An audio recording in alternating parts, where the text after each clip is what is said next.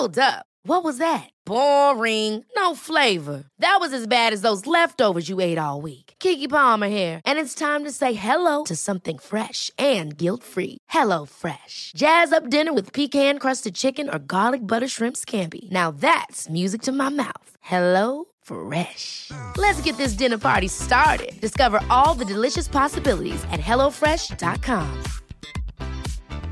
Hi, I'm Daniel, founder of Pretty Litter. Did you know cats tend to hide symptoms of sickness and pain? I learned this the hard way after losing my cat, Gingy. So I created Pretty Litter, a health monitoring litter that helps detect early signs of illness by changing colors, saving you money and potentially your cat's life. Pretty Litter is veterinarian developed, and it's the easiest way to keep tabs on your fur baby's health right at home. Go to prettylitter.com and use code ACAST for 20% off your first order and a free cat toy. Terms and conditions apply. See site for details.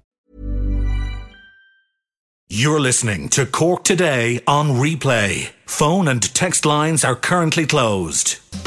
This is Cork Today. Cork Today with JP McNamara on C103. Cork's greatest hits. C103. And good morning to you on what? It's cloudy now, but going to be a nice day. High temperatures of 21 degrees right across the city and county. It's John Paul McNamara in for Patricia Messenger right through until 1. And both Bernie and Sadie taking your calls this morning on 1850 333 103. Or you can text or WhatsApp 086 103 103. You can tweet us this morning at C103 Cork or email jp at c103.ie. Shortly discussing the decision that's set to go ahead today.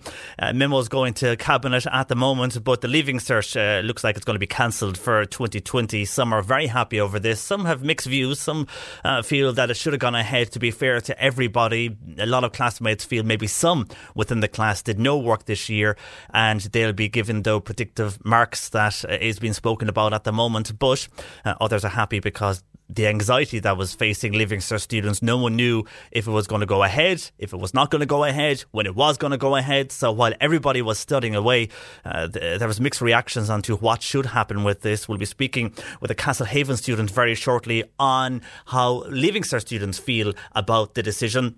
Also, the tourism sector, which has been uh, hit most, I think, over the last number of months and across the summer uh, due to COVID 19. A lot of talk in the Dáil this week on lowering the VAT rate and also talks of an extra bank holiday later in the year. We'll be discussing that with Cork Southwest Deputy Christopher O'Sullivan on the show this morning. And how do you feel about an extra bank holiday? I'm sure uh, many would welcome that. We also hear about a group called Pay It Forward Cork who are helping families struggling to buy food uh, for their own families at this time. Many people have faced pay cuts from their companies uh, due to uh, COVID 19 and the loss of revenue to many companies because of that, uh, faced pay cuts and, and indeed uh, job losses as well. So, for many who are availing of the COVID payment, it may not be enough to meet everything and every demand and every loan they are paying back at the moment. So, we'll hear about that particular group. Also, it's part two of our series of Fiona's Frontline Diaries. This week, we'll be hearing from the housekeeping, the portering, and indeed security staff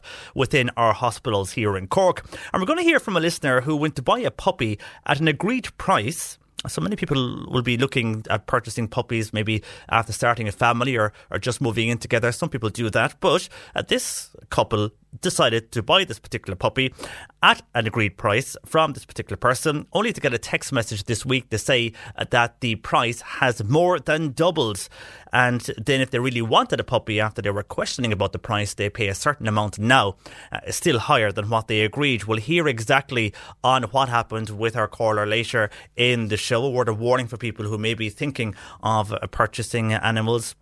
Uh, this comes up quite a bit, uh, unfortunately, whereby even though they it can be registered uh, with certain institutions in this country, for example, maybe the Irish Kennels Association, all of those, it still goes on anyway. They claim to be uh, registered. We have uh, contacted the Irish Kennels Association on this as well. We are awaiting a response from them. Also, we're going to hear uh, about an invasion of the flat worm into Irish gardens. This worm threatens Ireland's biodiversity. Seemingly, it came from Australia. How it came came here. We don't know. We'll find out though. And it's 50 years since Dana won the Eurovision for Ireland with all kinds of everything. And she'll join us after midday on that time 50 years ago? Does she still remember it as vividly as as it happens? Uh, the, the time it was, the difference now in the Eurovision compared to then? And how is she coping with everything going on at the moment in relation to the coronavirus? coronavirus? Dana will join us after midday, plus our movie review with Mark, and much more to come between now and one. And of course, your calls and comments are welcome to Sadie and Bernie 1850 333 103. Or indeed, you can text or WhatsApp 086 103 103. But as we know by now, the Leaving Cert set to be cancelled for this year and replaced with predictive grades. Now, MIMO is going to Cabinet at the moment for approval of this. Uh, Leaving Cert students, some have mixed views. The majority to us so far seem to be happy enough with the decision. But Leaving Cert students from Castlehaven and attending Skibbereen Community School Alicia Joy joins me. And Alicia, what's what's your reaction overall to this? Well, I think they've made absolutely the right choice, and now is the time to make it. We had the Ombudsman for Children coming out talking about it, asking the Minister for clarity. We had politicians shouting across the Dáil, asking for clarity and asking for the cancellation. And I think the bottom line is that there's no test, exam, or results ever in anyone's life worth putting at risk someone you love. And what do you make then about the idea of the results being replaced with these predictive grades? I mean, will you and your fellow students there in Skibbereen, will you be happy with that type of setup? I mean, does it put pressure then on your teachers? Well, I suppose there are people who won't be in favour of the predicted grades. Um, and look, we've said from the very beginning, there's not going to be any fair solution. What we have to look at is what is safe and what is the most important thing. And like I said, that is protecting the people around us and ourselves. Um, I think it will depend on how they obviously um, define predicted grades. What will it mean. Will it be part of the mocks? Will it be t- mostly teacher-based assessment? It will really depend on what they come out and say that is. And the most important aspect of that really will be protecting people who go to DEIS schools, who come from disadvantaged backgrounds. I think that will be the biggest um, kind of step they'll have to look at to make sure that those people are protected um, against their own school's national average. And for a lot of students across the country now this morning who are waking up to this particular news, the more that's broke yesterday evening, but it's more or less set in stone now that it is going to go ahead. Uh, you were studying a lot over the last few months, and for the last few weeks, people were continuing to study, but they didn't know if it was going to go ahead, if not going to go ahead. I mean, how does that work when it comes to preparation when you're putting in hours of work? Because it is something that you have to really study for, is the Leaving Cert. Some would say more than any other exam because you're putting two years' work uh, into a few months of revising. How do you prepare for that? I mean, how, how do you prepare for something that you don't know is going to go ahead and try and keep calm. I mean, a lot of students we heard from were were anxious over this, and they weren't too sure if they're going to get everything studied in time, or maybe did they even need to study this because it may not go ahead. Yeah, it is definitely tough to stay motivated, and I know that there is a lot of students who would be very dedicated to school and were aiming for very, very high points, and even they were finding it very difficult without that extra support of being in the school uh, physically. I think what they've done now is that they've relieved a lot of that stress off students and I guess there was a feeling of guilt among students as well. You're at home 24 hours a day and if you're not studying for that whole time, maybe you can feel guilty about not studying and putting the work in because you're on your own doing it essentially, which no other Leaving Cert class ever has been, especially when the May cut-off point would have come between teachers and schools and there would have been essentially an, about an eight week gap for students to be on their own, essentially studying um, at home with no supports or no online classes if there even was any. So I think what they've done is now they've just relieved a lot of stress, worry, anxiety from students, and I think it was the right decision. What's the plan now for you and your mates across the summer? well, uh, there'll definitely be some sort of Zoom party tonight. I think for every leaving cert around the country, and um, I think just you know, looking after our families and what we should have been doing from day one was, you know, worrying about our own health and making sure that we were protecting everyone in our households and around us and not worrying about some exam um, that was being postponed and cancelled and all these different things happening. It was unfair on students and I think the best thing they can do now is protect people who are at disadvantages and work to do that. You might have a, a Zoom Debs maybe tonight or later on in the summer. If you can actually have a Debs, Maybe. you could do that. And what's the plan then when we look into later this year or even next year? I know some colleges are coming out openly and saying it could be November uh, by the time they actually start with lectures. Are you hopeful with CAO points and all of that that that will also now be sorted because that's another uh, stumbling block for many now on how they will decide on those points and then people getting to college. Well, I pointed this out um, way back when I first started advocating for the cancellation. I said, look, what they've done with the postponement is they've added multiple more problems onto a problem that was already a huge problem. So what they've done now is they've cut out all of that delaying CAO, delaying anything um, like college. So if college can go back as soon as possible, the CAO can all fall into place, hopefully as normal. Now, look, college might, like they said, open up late September, early October, possibly November. But at least when that can happen, it can happen smoothly and essentially as normal, and there doesn't have to be any kind of flapping about about results and CAO. We can just run that throughout the summer. We'll have the results, and then things can just carry on essentially as normal once the green light is given for colleges to be reopened. And what's your plan for college? What do you wish to go and study? Um, well, I'd like to go and study law. And go down the legal route? yes, Yeah. absolutely. Well, you're in, a historic year, uh, Alicia. You're the, I don't know if this ever happened before, going way, back in time, but I, I don't think it did in, in, Ireland, uh, whereby you're the uh, only Leaving Cert class who will actually not physically sit down in an exam hall and sit the Leaving Cert, but hopefully uh, all will go well for you anyhow when you do attend college and everything will work out uh, next year Absolutely. and uh, I think for you as well, an important thing to to say is that you know young people, I think sometimes don't realise the power that we have, um, and that it just goes to show that if you come out and use your voice and um, advocate for something, that you can change it. Well, Alicia, best of luck to you. It's uh, Alicia Joy O'Sullivan there.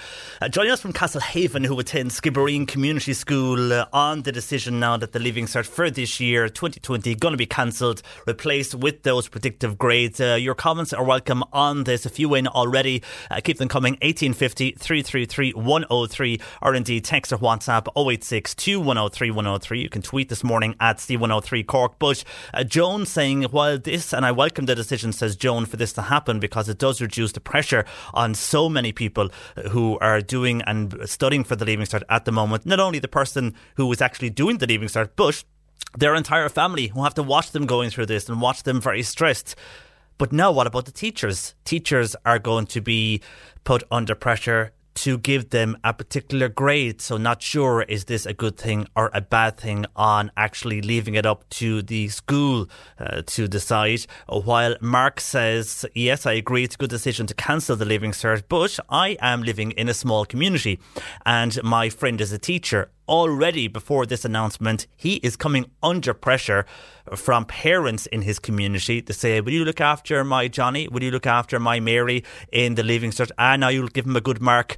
If this is the way it's going to work, it's going to put a lot of pressure on teachers, especially in smaller communities here in Cork, says Mark. And John and Clon saying on the Leaving Cert being cancelled, graded on the past five previous years, it will be fairer. Uh, John has mentioned about mocks that were leaked. I know that was mentioned on some of the social media sites uh, about the about the, about mocks, but with mocks anyhow, a lot of what comes into them sometimes you get a fair idea of what is coming up. Uh, but I, I get what you mean that uh, what John is saying, some students who would not have put in the work for exams could do very well uh, with this particular decision, and also could have done well then if exams were, leaked. But overall, a lot of students, from what we're hearing anyhow here, are happy uh, that this decision has been made and that this is the way they are going with it. But your views are welcome. Uh, thank you, John and Clonakilty, for your text. Uh, what's your view? Uh, regarding the Leaving Cert, right decision, wrong decision. Mostly overall, students that were sitting the Leaving Cert are happy with this, and uh, we we haven't got any real negative response to the decision as yet. But your views are welcome. 1850 333 103 on the C103 Instagram. We did ask you yesterday on our Insta poll: Should the Leaving Cert just be cancelled? And 61% of you said yes, it should be cancelled. 39% of you said no. So again, a high majority there are saying it should be cancelled. Uh, your views welcome. Text or WhatsApp 0862 103 103. On the issue of tourism, and a lot of people are questioning what to do this year when it comes to taking a break, and many people uh, may not do anything, many may wait till later in the year, but there is a, a big question hanging over the tourism industry and what can be done now for tourism. We'll discuss that very shortly uh, with Deputy Christopher O'Sullivan uh, from Cork South West on that particular issue. Where do we go from here? I mean, the tourism market is basically closed. Uh, so, what's the best route to reopen that, and how will they deal with it in the future? There's talks of uh, lowering the VAT rate. Would that work? An extra bank holiday? Are you in agreement of that? Would you like an extra bank holiday, and would you make use of that and, and go somewhere in this country? Or, uh, from what I'm hearing from people in my own circle of friends who were slow to go anywhere this year because of no vaccine for the coronavirus, and they're afraid if they go to another part of the country, when all the restrictions, of course, are lifted, uh, that they could catch something else. Anyhow, your views are welcome. 1850 333 103. And on the issue of the Leaving Cert, Mike raising the point that he hopes COVID 19 is the final nail in the coffin for the Leaving Cert system.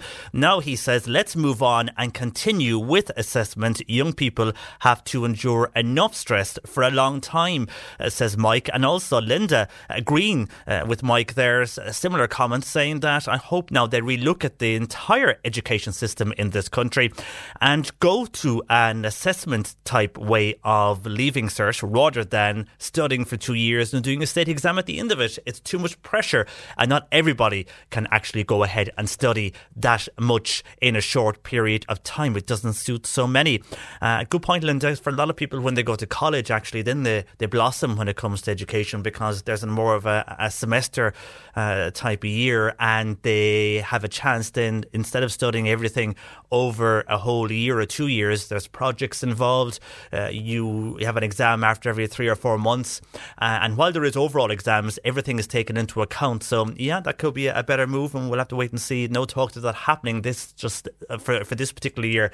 It's purely because of what is happening across the world uh, with COVID 19. Uh, but it is something that they have been talking about and looking at in uh, revising the whole Leaving Cert system. Anyhow, thank you for your calls and texts to keep them coming 1850 333 103 or indeed text or WhatsApp 086 2103 103. The issue of tourism and how we'll deal with that now going forward this year. Discussing that next. Cork today on C103. Call Patricia with your comment. 1850 333 103. In the space of a short few weeks, the Irish tourism and hospitality industry has just been decimated with many job losses in the industry. Also, there's been ideas and suggestions of a, a 0% VAT rate, and even now a call for a new bank holiday weekend towards the end of the year. Well, Cork South West Fianna Fáil Dáil Deputy Christopher O'Sullivan delivered a statement in the Dáil this week on the importance of the tourism sector, especially here in the Cork area. And Christopher joins me this morning. Good morning to you, Christopher. Morning, John Uh, first of all, it is accepted at this stage that 2020 it's a, an economic write-off when it comes to tourism operations in this country. But could we save some of it towards uh, the latter part of this year if everything goes to plan with going out of all the phases we're hearing about and keeping the coronavirus at bay? I think we can. Um, and I say this with caution, obviously, John Paul. Look, um, what I'm not calling for, and I don't think the tourism industry in West Cork is calling for either, is an opening of the floodgates. Uh, we don't want to see a situation where there's widespread movement of people um, when it's not safe to do so. So, you know, in, in those regards, I'm certainly listening to medical health experts um, and respecting any decisions that they make. But at the same time, we can't uh, totally turn our back on an industry that is so important to many parts of this county, and particularly West Cork, where I'm from. Um, and you just you rightly mentioned there, John Paul, at the start of, of your intro, these tourism businesses, these small, medium-sized businesses, which are the heartbeat um, and are the backbone of our rural communities, um, they've just come out of January and February, which are always quiet, uh, and they've entered into a complete economic lockdown. So it's been incredibly difficult. The the numbers are startling. I mean, nationally, uh, there was 7.5 billion um, in revenue last year, and from tourism, um, 1.7 billion for the exchequer, 260,000 jobs. And then if you bring it back here locally, um, in Cork, we had the hotel industry alone. Just the hotel industry employed 6,000 people, and that number has whittled down to just 400. So it's been complete devastation. So as I said, while I'm not asking for complete opening of the floodgates, I'm not asking for you know, widespread movement of people just yet. What I'm asking for is a plan, uh, a plan so that when we do beat this thing, and I'm confident that we will beat this thing, um, that we will be in a position to, uh, I suppose, hit the ground running. I think being a rural area and being West Cork, I think we have that possibly puts us at an advantage. There's a lot of debate at the moment as to where um, tourism might start to pick up uh, first. Um, some people reckon it's the urban areas, the Dublins, uh, etc. of this world, but I think that actually being in a rural area puts it at an advantage because we have a range of activities here in West Cork in particular where um, social distancing can be achieved. So if you think of the likes of uh, boating, whale watching, uh, even golf uh, on the old head of Kinsale, for example, you know, visiting places like Mizen Head, Garnish, and in Beach. In these instances, once people have, I suppose, their own uh, cop on, uh, social distancing can be achieved. So possibly puts us at an advantage. It put, puts us in a place where if we follow the roadmap carefully and if the trends in terms of numbers of coronavirus uh, cases um, decreases and we can get control of that, then we may be in a position here to salvage something towards the end of the year because, by God, these businesses um, they need it. They really, really do need some type of positivity and some type of positive approach. So that's what I'm asking here: a bit of a, a cautious plan to be put in place. And for those hotels, uh, B&Bs, bars that are remaining closed at the moment, I mean, the big issue for them when they restart is the cash flow, to get the cash flow back in, to bring the staff back in, to be able to pay the staff. Uh, some are asking for state help on this. I mean, how would that work to uh, kickstart the industry again, to kickstart those hotels uh, which are closed? I mean, would it be an issue to bring out grants or, or loans, or how would you like this to work? Yeah, and, and this is something I, I call for in the chamber, um, and I think I was unique in calling for a significant grant aid. Um, now, while there um, have been a range of supports provided for businesses, for example, the COVID uh, payments, the 350 euro payment, thankfully has now been extended beyond June. That is very, very welcome news. But they also introduced these uh, very, very low and zero interest rate loans. Now, there's a problem there in terms of the tourism industry. Um, the banks, uh, for whatever reason, are treating a lot of these small tourism related businesses the cafes, the restaurants, the the um, whale watching companies, etc. They're treating them as high risk. So these businesses are finding it very, very difficult to access finance, to put money in their pockets to pay staff.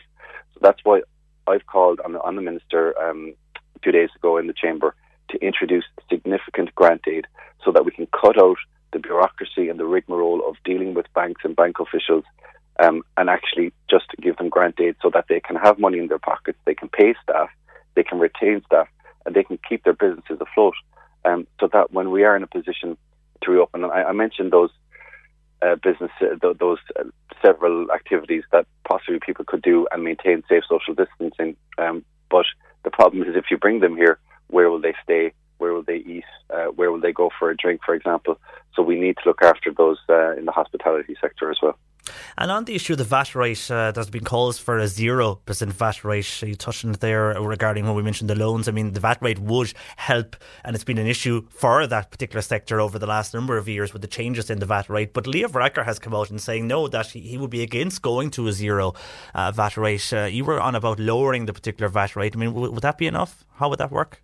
Something that has to be done. I, am still adamant that a zero percent VAT rate. I mean, zero percent of zero is zero. They, they, at the moment, they're not um, they're not making any sales, but we need a significant.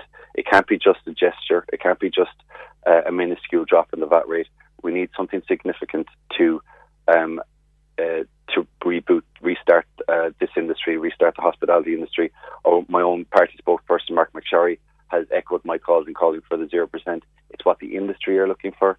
Uh, and you know, if when we're talking about restarting uh, an entire industry and, and giving it a reboot, I think we need to listen to the people who are involved in the industry and who know the industry, and that's what they're looking for. So, I, I think that's something that is going to be have to be included in government talks. It's going to have to be included in a potential program for government, um, and what, it's just the zero percent is only during the course of this pandemic. It'll gradually be rescaled. I'm suggesting that it be um, increased gradually back to the 9%.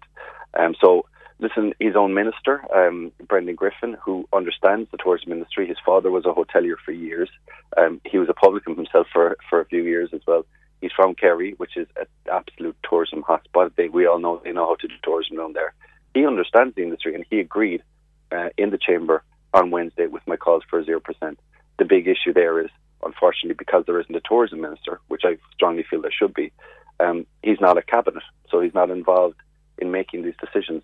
Well, So when you mentioned I- the tourism minister there, Christopher, Deputy Michael Collins, your own colleague there in Cork South West, he uh, did ask about a tourism minister to Leo Varadkar. He said should, we should have a minister for tourism, but Leo came back and said we are only allowed to have a certain number of ministers uh, because of what's in the constitution. So he asked him in return, who should we get rid of then? Uh, what ministerial portfolio goes? So, I mean, if that is the case, if, if you do want a minister for tourism, a standalone minister for tourism, which other ministerial role would you get rid of, or would you start merging departments? Yeah, certainly. I'm not. I'm not. I'm not going to suggest here or live on radio what uh, to, what ministers we should be getting rid of. But I think two two areas where we need at least two areas where we need standalone ministers are tourism, and particularly down here in Cork South West, fishing. Fishing is an industry that has been crying out for a strong voice. It's been merged in with agricultural at the moment, and it's been lost, uh, to be honest, in agriculture. Um, agriculture needs a strong ministry as well. There's absolutely no doubt about that. But unfortunately, our fishing industry has suffered. Tourism is merged in with transport and communications. I mean, it, it's again, and it, it's something that's been lost and diluted, and we need a strong voice. So I'm not going to suggest getting rid of, rid of any ministries at the moment. If you look at the arts, for example, arts and culture is something that is uh, that that could do with the ministry as well. So, look, I'm not I'm not I'm not I'm not advocating a cabinet of 100 senior ministers. Obviously, there's going to be have to be some chopping and changing. But what I was delighted to hear um, is that um, uh, my party leader, Micheál Martin, did pick up on my comments and my request for a standalone tourism minister. Uh, it was published in the um, uh, Irish Independent recently. His his comments, and he agreed uh, that uh, tourism it, there would be merit in looking at a, a tourism minister. So, whilst Leo um, may have his opinions and his comments, and I absolutely respect that, um, I think going forward, in hopefully we may have an administration in place over the next couple of months. I really I have no crystal ball there. I don't know what's going to happen, but I think uh, these in, in any program for government, myself as a Fianna Fáil TD, as a TD for Cork South West, I will certainly uh, be insisting that my input is listened to. Uh, and these are these are things I'll be calling for, and one of them is a, a tourism minister uh, and a standalone fishing minister as well. And as you mentioned, Brendan Griffin there, he was also calling on the idea of a new bank holiday weekend towards the end of this year. I mean, we're going to be uh, struggling to get people from abroad now into the country. So the domestic market is very much what the tourism sector will be aiming at uh, when and if things go back to some type of normality, if everything goes to plan later in the year. So would you agree with that? That then it gives people a chance to, as even though we are having our existing bank holidays, people can't avail of them the way they used. So if we had an extra one, let's say in the November, uh, it might encourage people to go elsewhere, to travel to another part of the country and avail of their holiday break that they may have done so in August or in June.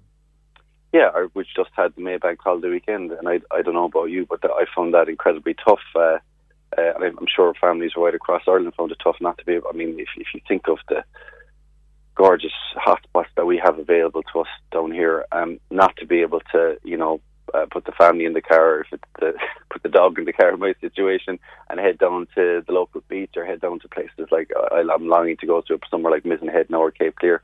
That was really, really tough, and it, it's having a, a toll on people's mental health. There's no doubt about it. So, uh, absolutely, I agree with the idea of an extra bank holiday, if not just for that little chink of light at the end of the tunnel. Um, again, we have to err on the side of caution here. There's no guarantee that the trends in terms of the number of cases will go the way we want them to go when we um, follow this roadmap.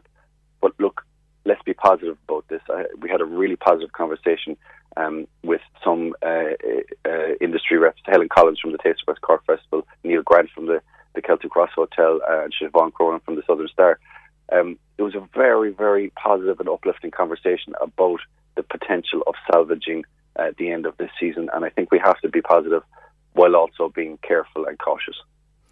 Okay, well, we'll wait and see what happens over the next number of months. Before I let you go, uh, two things there I want to touch on. First of all, we're discussing the leaving cert and the decision which is due to be taken today of cancelling the leaving cert. Do you think that's a, a good decision, a wise decision for the students?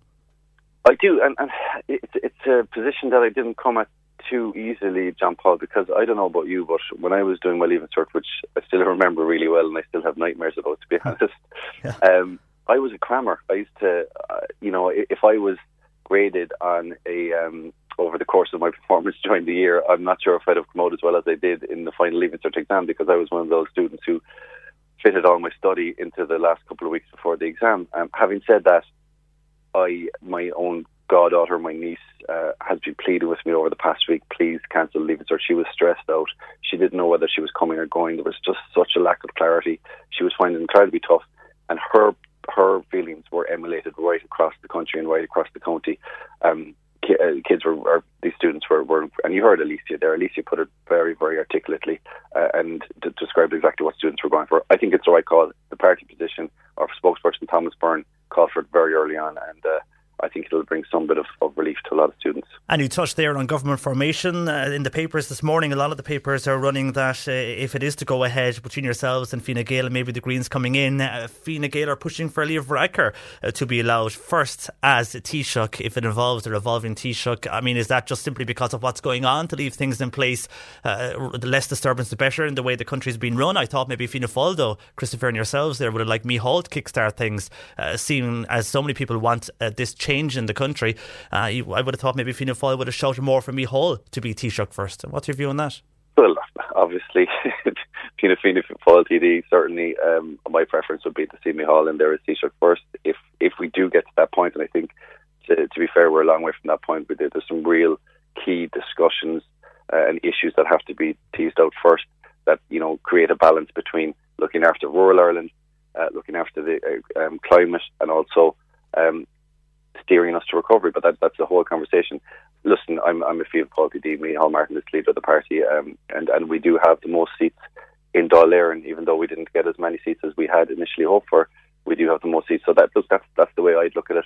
Obviously, um, Leo uh, will want some bit of uh, continuity, and Fine Gael will want some bit of continuity in terms of uh, steering us through this pandemic. But um, yeah, I mean that that that that'll be my own opinion, and uh, I'm sure there'll be different opinions that'll be expressed over the next couple of weeks. Well, we'll wait and see what happens over the next couple of weeks. For the moment, Christopher, thanks for joining us on the programme this morning. Deputy Christopher O'Sullivan there, uh, Fianna Fáil Deputy for Cork South West. And the way, we're going to hear about, uh, which is actually going on for a while, but it's a fantastic initiative and it's happening, aiming at people in various parts of the county, uh, but it's for those who maybe at the moment, because of pay cuts and job losses, could be finding it tough to simply purchase food for the family. We're going to discuss and find out more about Pay It Forward Cork next. You're listening to Cork Today on replay. Phone and text lines are currently closed. Cork today on C103. Text or WhatsApp Patricia with your comment. 086 103 103. Sadly, at this time, we have a lot of families who are struggling financially during the COVID 19 crisis with maybe job cuts facing families, uh, pay cuts from the company you work in. And because of that, a lot of services like St. Vincent de Paul are seeing an increase in calls to their service. Well, Ashling Toomey has contacted us to offer help with food through a food cloud that she operates. And she joins me this morning. Good morning to you, Ashling. Good morning. And thanks for joining us. This is a fantastic initiative that you have going on here. Just tell us about the service that you operate. Um, well, for the past four years, we've been um, doing food cloud around West, and um, I collect food from Clonakilty, Dunmanway, Bandon, Kinsale, from Aldi and Lidl, Colic, all short data foods, and we give it out to families around the place that need it. And is it the businesses, uh, when you go into them, they're, willing to donate the food? The businesses, um, it's um, Bal- Tesco and Ballincollig. They give all the short data foods, Aldi and Lidl in Dunmanway and Clonakilty and Bandon and Kinsale. And and they donate the short dated foods then to yourselves and, and you pass that on to families who were in need. I mean, how do you then decide or how do you deliver uh, to the families that are looking for the food from the various areas? Well, I've got a good team of girls behind me that help me out, and um, it's all basically word of mouth. And all different organisations contact us, well, family resource centres and stuff have our, my name on file, and we they um we give it to the families that they um sorry no You're okay. And I mean, you started this particular service you mentioned there four years ago. Uh, how did you approach the uh, the likes of Tesco, Aldi, and Dunnes a- and come up uh, to say to them, would you be willing to donate uh, this to us for families in need? I mean, what what was their initial response to you? well see this was started by Food Cloud and it's an organisation that's all over the country basically Mm-hmm. and um one day I was asked to, um, did I want food myself? And I said, yes, I did. And then I was asked, would I collect from Ballincollig Tesco? And I did. And four years later, I've collected from 11 different stores. And we support 200 families all around West Cork. And if someone is in a situation then that they do want to contact you, because a lot of people might not have heard of this particular service before, uh, what is the best way of, of, going about that and uh, how can you try to accommodate them? Um, they can contact us directly. I have people in Dunmanway, Clonakilty, Kinsale, Carrigaline, Ballincollig, Passage West, and they can contact me directly or one of my girls, and we'll do our best then to accommodate them. Like we never know what we're going to get. Yeah. Because you never know what's going to be left over in the shops. So we do our best then, and we prioritise families that are in need more than others. And just explain to people uh, who may be confused when we say short dated items. These are items that uh, are coming close to their shelf life. They're not gone off, but they're coming close enough to their oh, shelf life. Uh, and perfect. yeah, exactly. And they're, they're being shipped off then to, to you guys and others who can make use of them before they go off, rather than them being left there and going to waste. And you also operate in the Pay It Forward Cork Facebook page. Tell me about that uh, uh, and the service it's all connected with. Uh, it's it's a fantastic idea that you know you, are out there helping people in this way. So just tell us then how they can get in contact with you via Facebook on, on Pay It Forward Cork. Well, four years ago, I lost my own house. It was repossessed, and I had a choice whether to sell stuff or give it away. So I decided that I'd give it away, and I started up a page called Pay It Forward Cork and four years later now there's 9,000 people on it and we all help each other basically. Anything you want from furniture, clothes, electricals, and wheelchairs, everything. We, you know, people just put up what they don't want anymore. And then they offer that to someone who's in need of whatever the item is. Yeah, without any money. And you mentioned there uh, about losing your own home. I presume so. You, you know very well when people contact you uh, and, and they're struggling financially, oh. uh, that you can identify with what they're going through. Oh God, definitely. And I just think that people are putting too much emphasis on money, like, and we all are hoarders. So there's people that have things in the cupboard that they don't use anymore, and there's people out there that need them. And even the basics like clothes and stuff, there's people in these times, people are struggling like that. They can't, you know, clothe their kids and they can't put food on the table, and these are just ways of doing it. Yeah, and I mean, for yourself, you don't have to go into the, the details of it, but when you lost your home, obviously you, you, were thinking of turning to something like this because you needed a place to stay, you needed food, you, you needed these options. Yeah, and this is how I started off. Like, it's because I needed all this myself. I needed, I needed food, so and it was offered to me, and like four years later, I'm actually supplying people with food instead. And how are you yourself now, uh, following on from what happened to you four years four years ago? I mean, was a, a, a job loss caused a lot of this to, to happen to you? And, and, and how are you doing now? Uh, have you found a new home? And, and your, how are your family doing? I am renting at the moment with my three kids, so and we're happy, like. And that's the main so thing. At the end of the day, it's only bricks and mortar, like. That's true. That's very true. And your health and your mental health is the main thing when you go through something like that. Yeah. Oh, yeah. But I think it's great that you actually came around and did think up of this particular service because eh, now, while you were in that situation four years ago, others that find themselves in that situation, you, are giving them some hope. Oh, yeah. Like there's the end of the tunnel. So tell us uh, for people who want to get involved or indeed who now, I'm sure you're receiving a lot more calls and a lot more messages oh, yeah. than you would have maybe a few months ago. How can people contact your service if they're in a situation like you found yourself in? They, I presume, like you, a lot of people don't want the neighbours to know, the community to know, so they want to be confidential. What's the best way to contact yourself? Well, they can contact me directly with my phone number or through Facebook and the Pay Forward Cork page. So go to Facebook, type in Pay Forward Cork, or indeed, yeah. we have your phone number here and we can pass on to people who yeah. uh, may be in a situation, unfortunately, due to what's happening, might need food uh, for their family, you know, struggling financially. A lot of job cuts, as I mentioned, a lot of pay cuts going on at the moment. Okay. So, and people are, are finding it tough. Ashling, well done. It's, it's a fantastic initiative. I wasn't aware of it. So well done to you for setting it up and you mind yourself.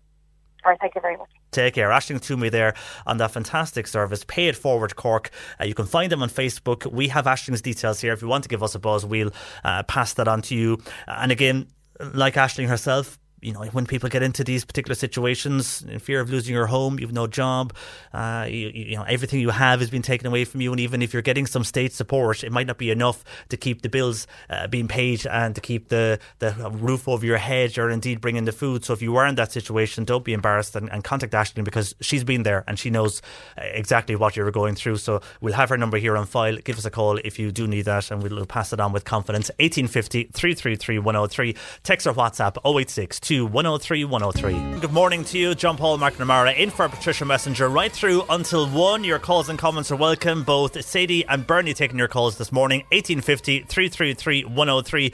Or indeed, you can text or WhatsApp 086 103 103. You can always email jp at c103.ie or you can tweet us this morning at c103 Cork. I know a lot of people were on to us over the last few weeks asking what could happen with the National Ploughing Championships. Well, as you may have heard there earlier on news, uh, those now, the National Ploughing Championships have been cancelled. I know they were waiting to see what would happen over the next number of months and uh, maybe even delaying it a few weeks if they could. Anyhow, uh, now overall, it's been uh, announced this morning the National Ploughing Championships have been cancelled for 2020. We were also discussing about the cancellation of this year's Leaving Cert. We spoke with Alicia Joy O'Sullivan, who's a Leaving Cert student from Castlehaven attending Skibbereen Community School. She was giving her views. The majority of students who were contacting us are happy with the decision because now they know where they are going for 2020, as in if things were to change with all the various phases we hear about, if, and unfortunately it won't happen, but if there was another spike and we had to delay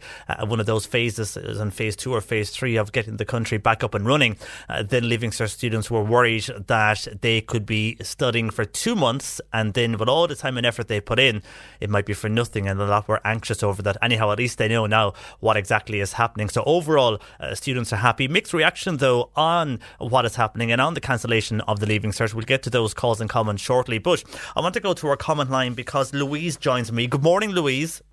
Good morning, John Paul. And thanks for joining us. Now, you contacted us this week because uh, you were going to purchase a puppy. Now, first of all, tell us about this. I mean, why did you decide to purchase a puppy? And was it for yourself or was it for somebody in the family? Um, so, we were buying a little puppy for my parents. Um, it was their wedding anniversary. They were 40 years married. And um, we had decided that we'd get them a puppy because they lost their dog last year, and my mother is at home, and it would be great um, companion for her, and um, that she would be there to look after the puppy. Yeah, so, and it's nice to have company as well if you're if you're at home and, and, and if you had a dog for so many years, I suppose you, you get to you know you miss them. They're part of the family. Oh God, yeah, they're great company, and um, you know when someone's at home, they go for walks all the time with them, and like they're well looked after. So you went off, I presume, looking then on where you could uh, buy a pup, and you were very conscious of that there is so many various options out there nowadays. Uh, so we won't mention any, any, names here or phone numbers or anything, but you, you did go searching uh, for a pup uh, for your mother. I did, yes. Yeah. So we were looking for a Cavachon, a, a Bichon cross with a King Charles. And I did look into it, researching, just that we kind of wanted around April time, kind of May time. And um, so I had contacted a few people, and then I got this uh, number of some a friend who got puppies off this person, and um, that's how we got the name, and that's how we got the person to. That's how I contacted this person. And when you contacted uh, this particular person, uh, did you check out if they were registered uh, with any, let's say, the Irish Kennels Association or any of those particular boards? Um, I didn't check. No, I didn't. I just that she was so highly recommended. Yeah. I just thought it was genuine.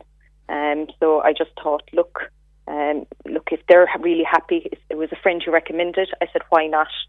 Why yeah, not? As we all would. Do you know what I mean? Yeah, we all did the um, same. So you then contacted the particular person about the puppy, and they agreed a particular price with you when you gave your interest and you described the type of puppy uh, that you were looking for. Uh, so tell us, uh, how much initially uh, were you going to pay for this puppy? Um, 500 euros. So I rang and I booked the puppy um, and the, the, puppy would be ready in a few weeks' time. And um, she took my name and my phone number, and she was like, "That's absolutely perfect." And we agreed 500 euros for the puppy, um, and uh, that that was sounded to me that was fine. It was enough money to be paying for a puppy. Um, and uh, that's what we agreed. And you spoke to this person on the phone and, and agreed all of I that. I did. Yeah, yeah. So you were due had, to get the puppy. Was it later in this month? Um, in t- three weeks' time. Um, I was due to get the puppy, and till I got a text um, on the other night at about half past ten at night saying due to enormous demands, puppies have gone up in price, and it had, the puppy had gone up to one thousand four hundred euros. One thousand four hundred, double, more than double the price. Yeah, yeah. Um, I contacted and texted the lady back because it was half past ten at night. I wasn't going to be ringing anyone, Yeah. and um, I just said that we agreed on the price, and um, it, the, it was only dropped. Then she texted back saying she would drop it to seven hundred and fifty, which is still a huge amount of money. Still a huge amount for a pup, and still above the price that you agreed That we for a had with her. Exactly. Um, we had agreed five hundred euros, and no, she wanted more. And the reason again was the demand that was out there for these particular breed of pups. Yeah, that's what she said. And at this stage, when when you heard the the amount of seven hundred and fifty, I mean, was there any other uh, message with this agreement? I mean, was it a case of pay me now and you you get the dog, the dog is secured, or was there anything It was like just that? like if you pay if you pay me seven hundred and fifty euros, I'll keep the puppy for you. Um, and seven hundred and fifty euros, I don't know who has. It's a lot of money these days. Um, like paying for a puppy, a lot of people wouldn't have that money to give. Do you know? Of course they Um, wouldn't. Yeah, it's a lot. 500 euros is a lot. Not a mind that increasing it to the price Yeah. and then saying 750 euros for this puppy. It was very disappointing, if I'm honest. Um, really disappointing. I was really upset because I had told my parents that they were going to be getting a puppy. Um, but, like, if, it, if it's just phenomenal money. Um, obviously, I don't know. Maybe they are getting this much money for these dogs. I don't know. Um, but that the point was that we agreed 500 euros, not for the price to triple. And when you did say this to her that you weren't going to pay that price, what was their reaction? she did she wasn't too bothered. I presumed she would have been able to sell the puppy at the dearer price. Okay, and, and within all of that, then, um, did you find out was this particular person you were buying the pup from was she registered? Was she part of an organisation or anything like that? I didn't. Um, I did Google the person, but I couldn't see any information on the person, um, and I haven't found out any more information on the person. And did you contact one of those groups uh, like the Irish Kennel Association or a- any, We- any of those I particular emailed groups? them. Yeah. I emailed the Irish Kennel Association. And what was their response to all of this? They haven't replied to me yet. And when, I mean, initially when, when you reached the agreements between both of you, there seemed to be no problem. It just seemed to be towards the ends. It's as like as if they knew there was a demand there and they knew that they could get that particular money if you were willing to part with it. Exactly. I think, um, unfortunately, isolation people are looking for puppies, and that people have been crying out for them. And um, because of this, then she was like, "Look, if I can get this kind of money, I'll up my price." Okay, well, I know we we did contact that particular person yesterday. I rang that person yesterday on your behalf when when you uh, told us the particular story. Now, we did also contact the Irish Kennels Association. They have an email address which I emailed yesterday. I haven't heard anything back from them as yet. Uh, we hopefully we will hear back from them. I'm conscious a lot of companies are working from home and things are different, so I, I'll give them the opportunity for, of a few days in case uh, they're doing things differently in their organisation due to what's going on. Uh, but we did contact the person that you were dealing with. Uh, we explained the situation of the increase in money and why then was it, were they happy to leave the puppy go for 750 euros. Uh, initially, when I uh, rang uh, the particular lady in question, um, she did say that she had been dealing uh, with you and that an arrangement had been made. And then when I asked her, was it sorted? Uh, when she said the arrangement had been made, I said, "Oh, so it's, it's sorted. Everything's okay, is it?" And the the phone uh, went dead, and it went into the beep beep beep. So obviously, uh, she hung up on me.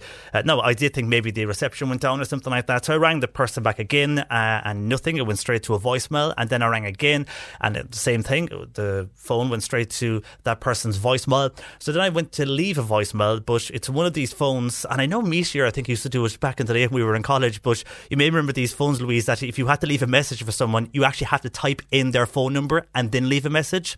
So Oh, yes, it was that type of voicemail service. Uh, I couldn't just simply leave a message. There was no voice saying I'm such a person. Uh, you know, this is my voicemail. So I typed in the phone number, and as soon as I typed in the phone number to leave my message, it just goes, "This is an invalid phone number." Uh, so that I haven't got any calls back. Uh, the again, the, the voicemail is saying it's invalid, so I can't leave a voicemail. Uh, so you can make up your own assumptions on that, but that that's where uh, as far as we could get. We're still waiting to hear back from the Irish Kennels Association on that. I suppose, Louise, overall, it's a word of warning for people to be careful. Uh, God, yeah. I suppose it, it just lets people know that people are selling puppies and then they're increasing prices, which is not very fair. Do you know what I mean? Um, and it's just pe- just for people to be aware of it.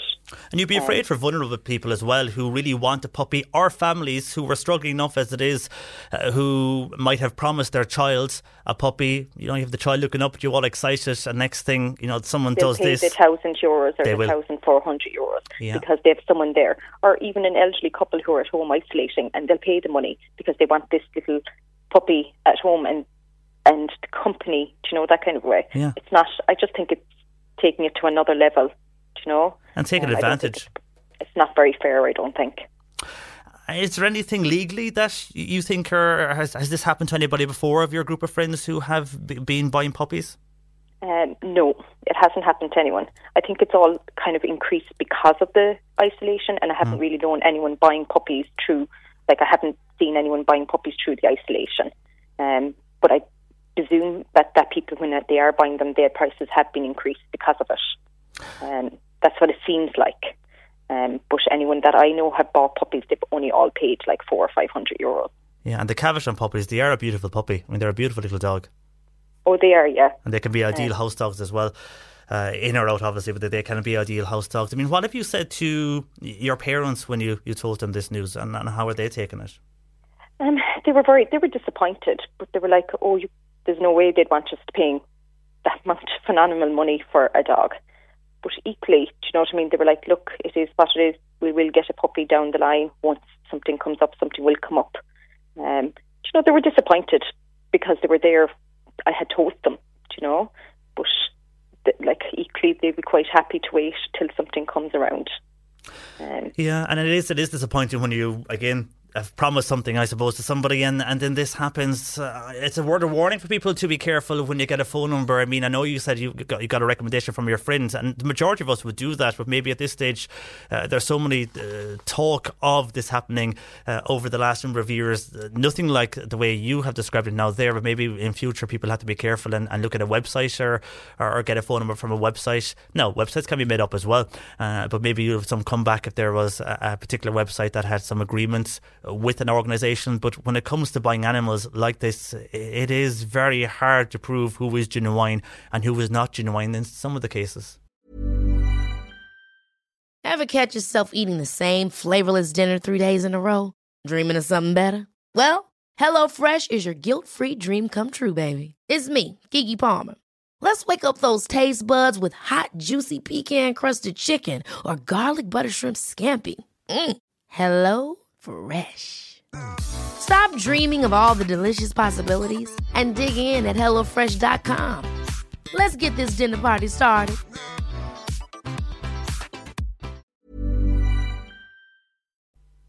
It is, yes, certainly. I suppose you you'd want to be one hundred percent who you're buying from now. It's probably taught us a taught me a valuable lesson, um, and like to know that they are registered and that you're definitely getting a dog properly rather than buying through uh, the black market, um, and that people that they are treated. You know that the puppies that you're getting will be treated okay. You know. Exactly, that, that Um, isn't part of a, a puppy farm that we keep hearing about. And also, Louise, and we won't mention areas here, but did you get to, ever get to the stage of saying that if you were happy enough to pay the, when you were happy enough to pay the 500 euros, of where you would meet this person uh, to pay the 500 euros and receive the puppy? I mean, was it in a public place? Could it have been in a public car park where you go into an actual office? Um, we she just mentioned briefly that she would meet me on um, on a road, um, and that I would be able to collect the puppy off her rather than me, me rather than me coming back to them. Um, Okay, so you weren't going to meet in, in their, let's say, their own yard or their own house or office. It was going to be the side of a road job. Yeah, yeah. Um, but I thought they were being nice. I know. Do you know, like yeah. like do me a favour. Um, and well, that's what they make it sound like.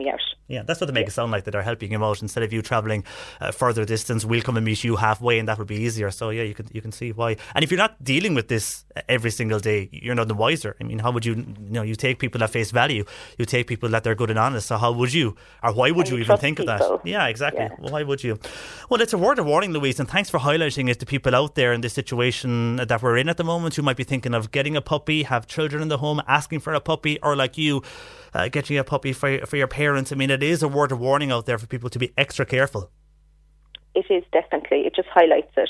Um, I'd hate to see people being taken advantage of when there's no need. Do you know what I mean? Mm. There's plenty of dogs and puppies around there, and there will be plenty after this. Know, Of course, and a lot of the organisations, the ISPCA, the, the the Cork version, the, there's so many animal charities out there as well uh, that are willingly looking for people to come in and adopt a puppy. Uh, so there's that's probably a good option to go to is to go to one of those organisations whereby you can go in, you can uh, see the various puppies, how they're being treated, and then they will assess uh, you uh, if you were able to adopt a puppy. So that, that could be uh, something for, for you and your family. it could definitely um, to definitely to investigate and look into. Um, it's definitely a good option because my parents at home on their own, and like you know, they have plenty of time to look after something and give it a bit of time uh, for, to adopt a puppy. Of course. Well, look, it's a, it's a story to be learned for a lot of people, Louise. Thanks for highlighting this. Pass on uh, congrats to your parents on their wedding anniversary as well. 40 years, you said, is it? A long time. So, well done to them uh, on that, and congrats to your parents on their 40th wedding anniversary. And uh, again, it, it's a word of warning be careful out there if you were uh, thinking of purchasing a puppy. Louise, thanks for joining us and highlighting that this morning. much. Thank you, Louise. That's Louise there. Uh, regarding that issue of what many have warned us in the past, but it still does happen when you go to uh, purchase a puppy, that that's what can happen if you think everything is above board. And why would you not trust someone? I mean, if your friend has said, I got this dog from this person, uh, you try them, they were very good to deal with, then you do, and that is the outcome. Uh, your views on that welcome 1850 333 103, text or WhatsApp 086 2103 103. A lot of calls and comments coming in regarding that. I'll get to those shortly. First, though, on the issue of the leaving cert. Uh, which is now going to be cancelled. We spoke earlier uh, with Alicia Joy O'Sullivan from Castlehaven, a student in Skibbereen Community College. Many of those Leaving Cert students are happy that the decision has been made now to cancel the Leaving Cert, but Tim in Bandon says there was no reason whatsoever to cancel the Leaving Cert.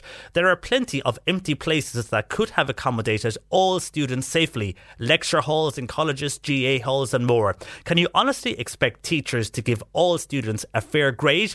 I think the whole thing has been handled very badly, says Tim in Bandon, while Dan says, I hope those planning celebration parties will respect social distancing and the lockdown conditions if they do so because of the decision regarding the Leaving Cert, says Dan. And another texter here who says, if they can't sit the Leaving Cert in July, how then would they be able uh, to bring in first years into the secondary school on the 31st of August, travelling in buses from different areas to a particular secondary school? Some schools have sent out fees already to be paid in instalments on um, the 1st of May. Uh, says that particular text. I don't know where we are texting from, uh, but that is an issue that schools at the moment are trying to uh, look at and deal with on when they do return in September, uh, how they are going to deal with social distancing and how it is all going to work. And indeed, yeah, with buses, I mean, if you look at the uh, Bus Éireann and buses running across Cork at the moment, there's only limited seats on them. You will see a, a big yellow sticker or a mark uh, with an X saying you can't sit on that particular seat, and they have outlined where people can sit to ensure social distancing. So you would wonder how all that would work, but I suppose schools still have to plan and. Uh, for that they are returning in September, which they they are. When the, the, the department want that to happen, uh, but as you say, it's hard to know how will they be able to manage everything uh, going into September when you see this happening with the leaving cert. Uh, and when they were supposed to send it in August, how will they figure out how that will happen? We'll have to wait and see. Thanks for your text, Kate. Saying all those students, though, and this is on the issue of students who uh, were also worried about not able to find employment over the summer. They'd work over the summer months in a local bar or hotel or wherever. That would pay then for college fees. It would also go towards accommodation uh, over the students here. Well, Kate making the point for all those students on the 350 COVID 19 allowance, uh, they will make a great money this summer without even moving a muscle. But what about those people who had applied and hoped for summer jobs but can't get any? How are they supposed to survive in college next year, especially when there will be others who will have received nearly 4,000 euros in their banks? My daughter is one of those and doesn't and won't have a euro in her account by then. And to be honest, I don't know how she is going to manage. What support is there for these students? asks Kate on text to 086 2103 103 on the issue of tourism tourism. And we mentioned there about an extra bank holiday weekend that could come uh, to us maybe towards the end of November. This might, if everything goes to plan in how we're dealing with COVID 19, it might get people to spend time then in other parts of the country and give tourism the boost it needs for 2020. Well, on this, a texter says, We have enough bank holidays. We don't need any more. So it doesn't agree with an extra bank holiday. While Breda on tourism in Mill Street says, People will not go anywhere until there is a vaccine for this virus. And with people coming into ports and no restrictions and how it is going to go away with these particular people coming in. The majority of us are obeying the rules, but what is the point then in having airports, seaports, and more all going on as normal. While we obey the rules, we have people coming into this country from other countries and we question if they are staying in their spot for two weeks isolating. Uh, is the big question coming in from a lot of people on text this morning. Breda in Millstreet thank you for your text on that. Uh, on rubbish collections uh, maybe someone can uh, answer this for us. This is in Macroom and a texter here saying just wondering if anyone has noticed a, a massive noise of the bin collection. It's on Thursday mornings very early in Macroom. This person says oh my god the noise is something else I can understand a bin collection but the excess noise is surely so unnecessary. I'm not too sure what type of collection is happening. If it's glass collection, and are there more people because more people are drinking at home? Is that the collection that the glasses are making a, a loud noise?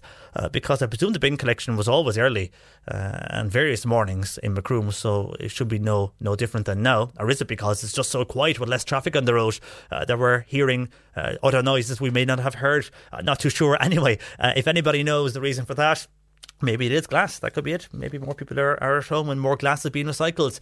And on the issue of the lockdown and people coming in from other countries, similar to what Breda mentioned there in Millstreet, John and Clonakilty says it's a complete joke uh, having these airports and ferries open, people coming in here. And what John feels is could be spreading the virus. Again, it's undoing all our good work over the last number of weeks, says John in Clonakilty on text to 0862 103 103. And we were discussing yesterday about the issue of hairdressers and how some uh, barbers and hairdressers may be open secretly across Cork, and then those that are closed, are, uh, they have their customers asking them uh, to reopen, or can they do a home haircut and putting pressure on them that if they don't, they won't have their custom when they do reopen. Well. On this, Mary says, I have arthritis in my hands and I'm finding it hard to wash my hair at the moment. I always would go to the hairdresser a couple of times a week. I think it's important for them to open sooner, says Mary on the issue of hairdressing and bringing that issue in of if people have arthritis, how hard it is for them as well uh, to wash their hair if they have nobody to do that for them. Uh, Darkness into Light, of course, that particular walk isn't going ahead this week, but some people are organising their own events where they'll get up themselves with members of their households and will do something uh, to honour the occasion. But Patty making a good point here just to ask drivers to be cautious tomorrow morning while out on the roads in case there are people who may be out walking and raising awareness for darkness into light. Maybe you might have one person on their own or a, a family member with them and if they are, if you are doing that, maybe wear the reflective gear so drivers can see you, but especially those uh, truck drivers, of course, who were on the roads every morning very early. And speaking of truck drivers, did anybody watch the show on RTE last night, uh, May Day? What a great show. A lot of people uh, basically had their own, I presume, their own smartphones and filmed themselves and they put everything together. And it showed workers from obviously our, our, hospitals, but also post office workers. We had people who were ill and how it's affecting people who were ill and need treatment. We saw firsthand how people's lives have changed now and how they operate and how people are dealing with their children in their home while the other half goes out to work. And then we saw truck drivers and one truck driver and, and how they are dealing with it and how they are so busy. And even them driving into the bays of a supermarket and you know where they, they drive in and they have the big warehouse and they have to back into a particular bay to unload or upload whatever they're bringing, uh, stock, whatever, to various supermarkets and how they had to wait maybe half an hour or more because the actual uh, demand was so great on supermarkets that the, the, the spaces were full in all those warehouses. And then and to see the drivers driving around various areas and putting up at the side of the road or in a, a, particular truck spot and sleeping in their truck that night and getting up again early in the morning at forward driving off, how busy it has been for them and how they have not seen their loved ones in two or three weeks. So it just goes to show how every part of society is dealing with that. I'm not too sure if you saw that show or not. I thought it was good. Uh, your views are welcome on that. 1850 333 103. Uh, also on text, hi to Marie uh, who is uh, asking about Vodafone because she says they're now charging people 20 euro to set up their phone. Before the outbreak, the service was free, uh, says Marie. And I think, and I presume on, on, what you're on about here is the top up. I could be wrong, but I presume it's the top up situation. It's something called Smart Extra. And seemingly, when you top up, you must top up by 20 euros in full in one go to activate your top up offer and avail then of the great allowances, including the data, text, and voice allowances. So it's like a, uh, you get so much of an allowance when you do this, but I presume, Marie, you mean beforehand, before all of this happened with COVID 19, this service was free, and now you must top up in full by 20 euro to allow of this particular offer, which includes, I would presume, more voice allowances, more text, more data. Uh, I, I think that's what you're saying. Uh, I checked it out there briefly online, and that's what Vodafone have come back with. So if, if that is the case and the service was free, you're saying, well, now they want you to top up by 20 euros in full uh, to activate that particular service and enjoy those allowances, say Vodafone. And I mentioned Macroom there earlier regarding the bins. Uh, if you were in Macroom, uh, this might be one to watch for. The Coulihan Road, which is a road a lot of people use to bypass the town of Macroom. Now, traffic could be less over the last few weeks, but uh, regardless, uh, people use that particular road. It's a shortcut around the town. Locals particularly use that and also to get to various areas outside Macroom, maybe Ballinagree and those areas. Anyway, uh, that particular road uh, from Monday the 25th of May until Monday the 22nd of June, it's going to close to facilitate earthworks on Coulihan Underbridge. So, just to let you know that the Coulihan Road in Macroom will close from May 25th. It's a Monday, just to bear that one in mind. On the way, we're going to go to the frontline workers. And we'll hear firsthand how indeed uh, the likes of housekeeping staff, porters, and security staff in our hospitals are faring out. And also, we're going to hear about this invasive worm yeah, we have this worm which came from Australia, an invasive worm, uh, which could be about to, maybe anyway destroy our biodiversity in this country. We'll uh, hear about that next. C103 Jobs. And on our job spot, we have opportunities for part time healthcare assistance with QQI level 5 required for Kilmallock. You can email your CV and a cover letter to admin at mgnh.ie. A motor vehicle technician is required for the Cork City area. You can send your CV to Airside Motor Centre Limited at gmail.com. And Caulfield SuperValu in Bandon, they are looking for online drivers. email your details to bandonsman at caulfields.com. And you'll find these details and more now. Go online to c103.ie forward slash jobs. Cork today on C103. Call Patricia with your comment. 1850 333 103. And now for part two of our series from our senior news reporter Fiona Corcoran. It's called Fiona's Frontline Diaries. And this week, uh, Fiona has gone to hospitals right across Cork and she's spoken to staff uh, this week in CUH. But someone, uh, a lot of the staff that contact us, because we keep hearing about doctors and nurses. So let's go to other staff in the hospital. And we're going to hear this week from the likes of the housekeeping, the portering staff, the security staff, and also the healthcare assistants within ICU. You couldn't have it opened unless the housekeeping staff were there. They're doing tremendous work. Um, we're all equal in this, we're all in this together. There's great solidarity, there's great team effort. While doctors and nurses are tending to patients every day, there's a massive team working to keep our hospitals open. This includes housekeeping staff, and Fiona Grant is part of that team at CUH for the past 29 years. My job entails um, a lot of cleaning. It's cleaning, cleaning, cleaning, cleaning hand hygiene is also key um, and our PPE gear. Um, so it, it, it's very challenging at the moment, but rewarding at the same time. For me personally, the mask is the most difficult. They're not this uncomfortable, but they're very hot. I, I, I don't like wearing them, but uh, we have to, and you just get on with it. To help us prevent coronavirus infection, please observe social distancing in the hospital by staying two metres apart. David Hoey works Please in security at hands when CUH and is now maintaining visitor control at the main door. The public are very accepting of it. I think they've taken the advice from the government, and now it is tough for the public to come in. They can't visit their relatives, but they're very accepting of it at the moment, thank God. The biggest challenge for David since this crisis began is not being able to hug his children who've been living with relatives for the past six weeks. Unfortunately, we've had to move our kids out of the house because my wife works in theatre here as a nurse, so it was too risky for the kids to be with us and moving over and back. So we see them in the garden. No hugs, no nothing, but we're hoping now that we can, with a bit of flexibility in our shifts, moving back this week because they're getting very upset and they're crying themselves to sleep now at the moment. So just tough. The house is very quiet at the moment. Owen Cotter is a member of the portering department at CUH and also has young children. I change in work. You know, I bring my clothes home in, in a bag separate. You know, have no contact with the family until I make sure that I'm as as best I can be as clean as I can. You know, and uh, I do my best not to, to let that fear get in the way of, of what I'm trying to do and, and what and what I, what I love doing basically. And part of what he loves doing now is being that point of contact between patients and their families. It's very tough at the moment, you know, not being able to connect uh, with uh, visitors coming in. So it's nice to be able to, to be that connection. They're always worried, like make sure that that gets up to a certain uh, person you know, and you know. So you just try and keep them calm and keep them at ease, or maybe pass on a message to a loved one up in the world, let them know that they were asking for it. You know. Lorraine Collins is a healthcare assistant in ICU at CUH. In all my years with the health board, this is the most serious virus I've ever come across. So yeah, I think like physically, emotionally, mentally, it's harder. I'm terrified of contracting it myself.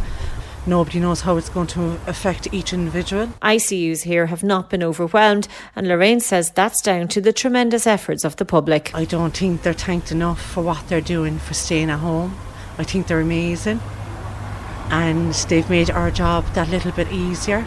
And it's just great to see the whole of Cork come together and listen to HSE guidelines. I just find it really emotional and brilliant. And that was our senior news reporter Fiona Corcoran, a part two of Fiona's Frontline Diaries. And there we heard from some of the housekeeping, portering, security, and healthcare assistant staff uh, within the ICU at the Cork University Hospital. We'll more from Fiona on the show next week on part three of the series of Fiona's Frontline uh, Diaries, which will continue next uh, Friday here on the programme. A lot of calls and comments regarding our chat there with Louise on the puppy that she purchased and what happened to her with the increase in price, and uh, really finding out that uh, well, there was a puppy there. But she'd have to pay a high price for it over what she was agreed, what the agreed price was. I'll get to those calls and comments shortly, but I want to speak next to Tony Lowes uh, from the Friends of the Irish Environment because uh, there's been a warning to gardeners and indeed for a lot of people that we now have, and how it came into this country, we'll try and find out.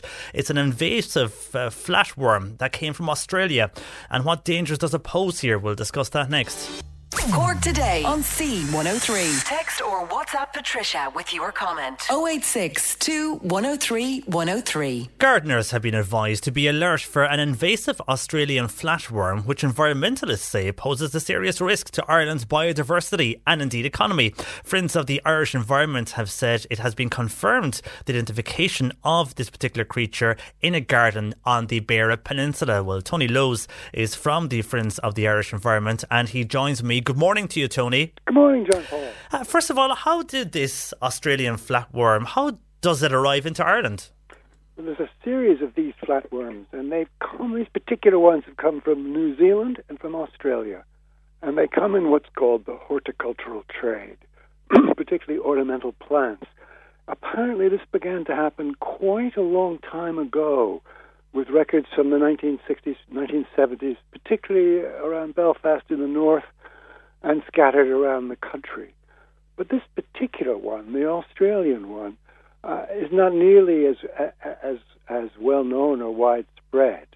And it was with some shock and horror that Caroline found it in our garden last week. Photographed it, uh, sent it to the expert, identified it, and we found there were only 32 records in Ireland. But when we posted it to our Facebook page, we had more than 17,000 views, with people coming in from all over saying, "Look, this is everywhere. It's in my garden." It's uh, one man reports that his garden has been entirely denuded of earthworms, which is what these things eat. And that's why they're such a great threat. They have no natural predators here, and they eat the earthworms, and the earthworms are absolutely vital for our soil. And when we, we all are familiar with worms in our gardens and probably the earthworms, but what makes this worm look different than the ones we're used to seeing? Well, these are this particular one is, is, is quite dark.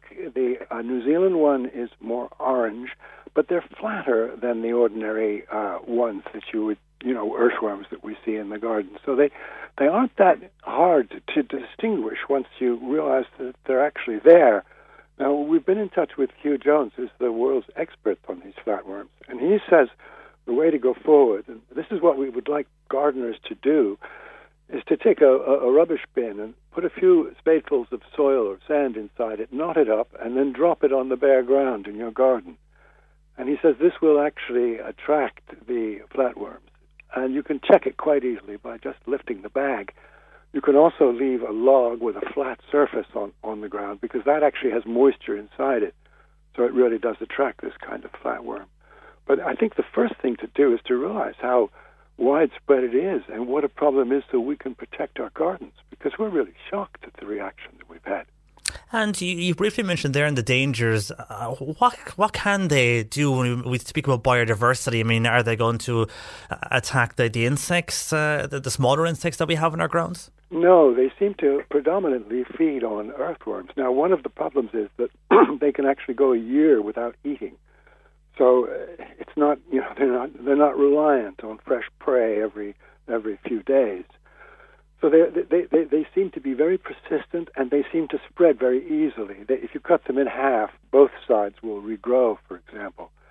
And, and so that once they get in, if they get in, for instance, to a garden center or a nursery, then they will multiply in that. They will go on the undersides of pots and the undersides of containers they go off to people's gardens unknowingly. They start in the garden, and you may not even realize you have them, don't have them there. Several people have come into us saying, when we read it, we tried it, and we looked and look, we found them in our garden. Uh, it's very uh, disturbing to realize that uh, you know we haven't been properly made aware of this. In, in the UK, they brought in legislation last year making it offence to knowingly hold these things. So we're behind the curve here, and uh, I think we really want to to, to, to, to, try and address it. In, invasive species like Japanese knotweed and uh, the zebra mussel, they're huge national problems, but these are actually problems in our garden, uh, and they're problems that we can do something about, particularly at a time like this when many people are in the gardens and, and there's enough bare ground so you can see what's going on. And is there any particular part of the garden you would find these more than others? I mean, will they be lying around if you had a, a vegetable patch or something like that? Will you find them there more than other parts? Pretty much where you would find slugs.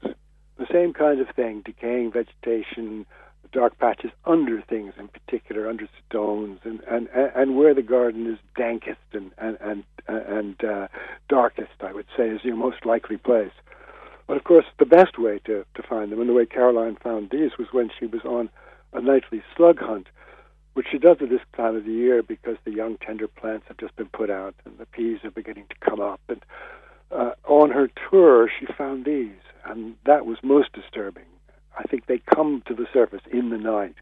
One of the things about the flatworm is that it, it lives actually on the surface and burrows along the surface of the soil whereas our earthworms go right down into it. That's one of the reasons that they're so beneficial by bringing the debris down into the soil and by aerating it.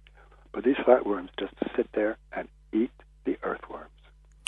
So, if we're in the gardens at the weekend and, and we're doing our, our, bits and pieces and we come across this particular worm, the, the invasive flatworm from Australia, I mean, what do we do with it? When you have it, you know you have it, where do you go? I think the thing that would be very useful would be a sort of what we call citizen science. If you could take a photograph it with your mobile phone beside a coin or, or a ruler, so we have some idea of the size of it, uh, and then report it uh, to the to the national alien database species and to ourselves. We're putting the details up on our Facebook page and on our website so that people can do this. And I think uh, Hugh Jones' idea of, of putting down a, a, you know, a rubbish bin with something, soil and earth in it, to, in a corner, in a dark corner of the garden, and then checking it every few days uh, is, is a good way of doing it without having to get up in the middle of the night with a torch. And is there a way then of eradicating this from Ireland?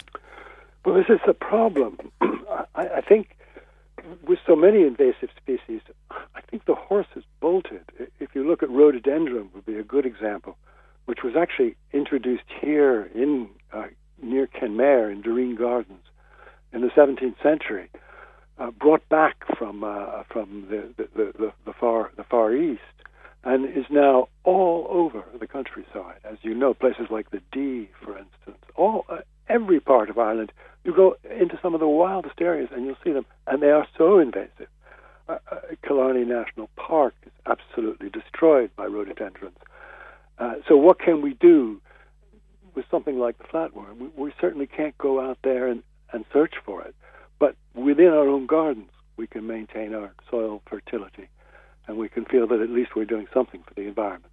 Okay, Tony. Well, thanks for highlighting uh, that, and maybe uh, somebody w- may come across one at the weekend. They know now what to do if they do. So, uh, for the moment, thanks for joining us. Uh, Tony Lowes there from the Friends of the Irish Environment with regards to that invasive species we now have in many of our gardens. There was one anyhow found on the Beara Peninsula. Uh, that is the Australian flatworm. So keep a watch out for that. 1850 333 103. Our lines are open. Uh, Bernie and Sadie take your calls. Text or WhatsApp 086 2103 103. A lot of your calls and comments on the way regarding the issue we spoke about buying that puppy. Uh, we'll get to those after midday, along uh, with our movie review and We'll be joined with Dana. Yeah, Dana, of course, 50 years since she won the Eurovision for Ireland. We'll speak with Dana and more after C103 News at midday. Now, on the way, we're going to be chatting with Dana. Yeah, it is 50 years since Dana won the Eurovision for Ireland uh, with a very, very famous song. Still, uh, you know, so many songs stand the test of time, and this is one of them. All kinds of everything. She'll join us shortly on the show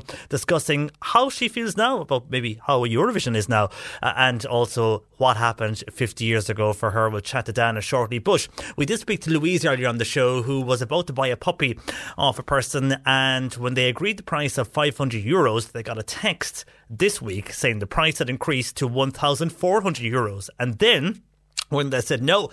Uh, that was too dear. They weren't. That wasn't the agreed price they were going to pay. Uh, uh, the lady in question then said they could get the dog for seven hundred and fifty euros. Anyhow, uh, they didn't go ahead with that in the end because of the uh, what they agreed wasn't honoured uh, on this, uh, and obviously they're questioning the fact that the price has changed. And when we made inquiries, then uh, we spoke to that particular person who was selling the dog. the person yesterday when I was speaking to her, she did answer the phone in fairness, and she I spoke and explained the situation, and she said an arrangement had been agreed. And then when I asked her, was everything sorted, the phone went dead, and I couldn't get through to her anymore, and uh, that was the end of that. So, uh, as Louise was explaining her story earlier, and we did suggest maybe going to maybe some of the animal charities and organisations that you can, for a donation, adopt a puppy from them. Anyhow, a lot of calls, a lot of reaction to this. I get through some of the calls and comments on this particular issue. Tess says, I think that when you were inquiring into the case and the person person wouldn't answer you after your initial call, it was a fishy case. Pup breeders cleaning up. That's why all the dogs are being stolen. This is the sad side to this. Uh, there are dogs being dumped every day. They are looking for homes and they're the ones who should be homing, says Tess on text 0862 103 103. Sandy says, Oh my God, uh, this just screams of a puppy farm. Why would you agree to pay that amount of money for something you haven't even seen? You should see the parent or parents of the whole litter even and know exactly where the puppy is coming from. With all the news on puppy farming out there, it's hard to believe the public are still cons and these poor creatures are being treated in this way. Look up puppy farming and get educated and go to a rescue centre, says Sandy on WhatsApp. While another person here, this is PJ, who says uh, we need to make people aware as well that people's pets dogs are being stolen wholesale at the moment. It's devastating for the poor dog and the owner. It's because of the increase in the price of dogs. People have to be more vigilant with their pets because the dogs can get into the wrong hands. Also, uh, Dennis here says regarding that lady and the puppy, that's regarding how they thought they could put up the price of that puppy. But we are not all like that. I breed myself and never did and never would I do anything like this. And yourself and that lady said 500 euros is very pricey to pay for a pup. That's very unfair of you. You don't know how much it costs to breed, feed, vet fees, microchip, etc., and keep them until they are ready to go. And by the way, I am fully uh, with the Irish Kennels Group, uh, fully above board. We are not all the same. We are genuine people, and 500 euros is not pricey think again, Letty, I'm very disappointed with you. Purebred dogs are brilliant. A dog is for life, says Dennis on text to 0862 103 103. And on staying with that particular issue of the puppies, uh, and Dennis, I understand your point of view, and you know, I mean, there is a lot of work if you were in that profession, which you were, and I'm, i have nothing to lead to believe that you, you are, of course, a very genuine person. Uh, and yeah, I just presume 500 euros was a bit pricey, but I've never dealt with that before. So initially, if someone said to me, you're you're buying a puppy, it costs 500 euros, I, I just would be questioning it. I didn't think a dog would cost that much to buy because I never purchased a puppy. Uh, but obviously they are, and now you've educated me. Uh, but I wasn't aware they were that pricey. I, I think uh, you said yourself, you, you think that lady that was selling uh, that dog was blackguarding. So uh, you, you can see that for yourself with regards to what happened. So thank you, uh, Dennis, for your text on that. also, with regards to the situation for that lady, um, it's a total rip off. Why should she pay more than than she was. Very rude of the person to do that. And Audrey says, why don't they go to a good dog home where they would be able to give a dog a good home themselves? Says Audrey.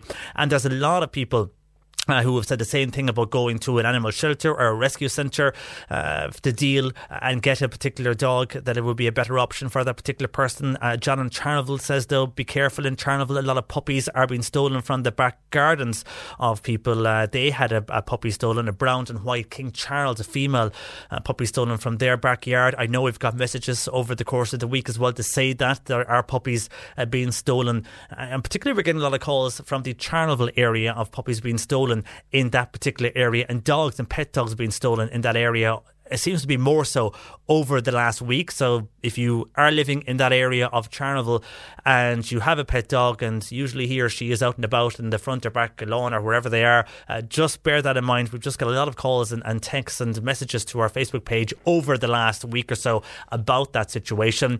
Uh, Tomas is, says uh, the lady should go to the animal shelter instead because I bought a dog off a breeder and it had to be put to sleep seven months after I got it. I contacted the breeder and got no satisfaction from them whatsoever. However, instead, I went to an animal shelter and got a beautiful dog from there for only a small donation, uh, says Tomas on to Bernie on 1850 333 103 and staying with that situation.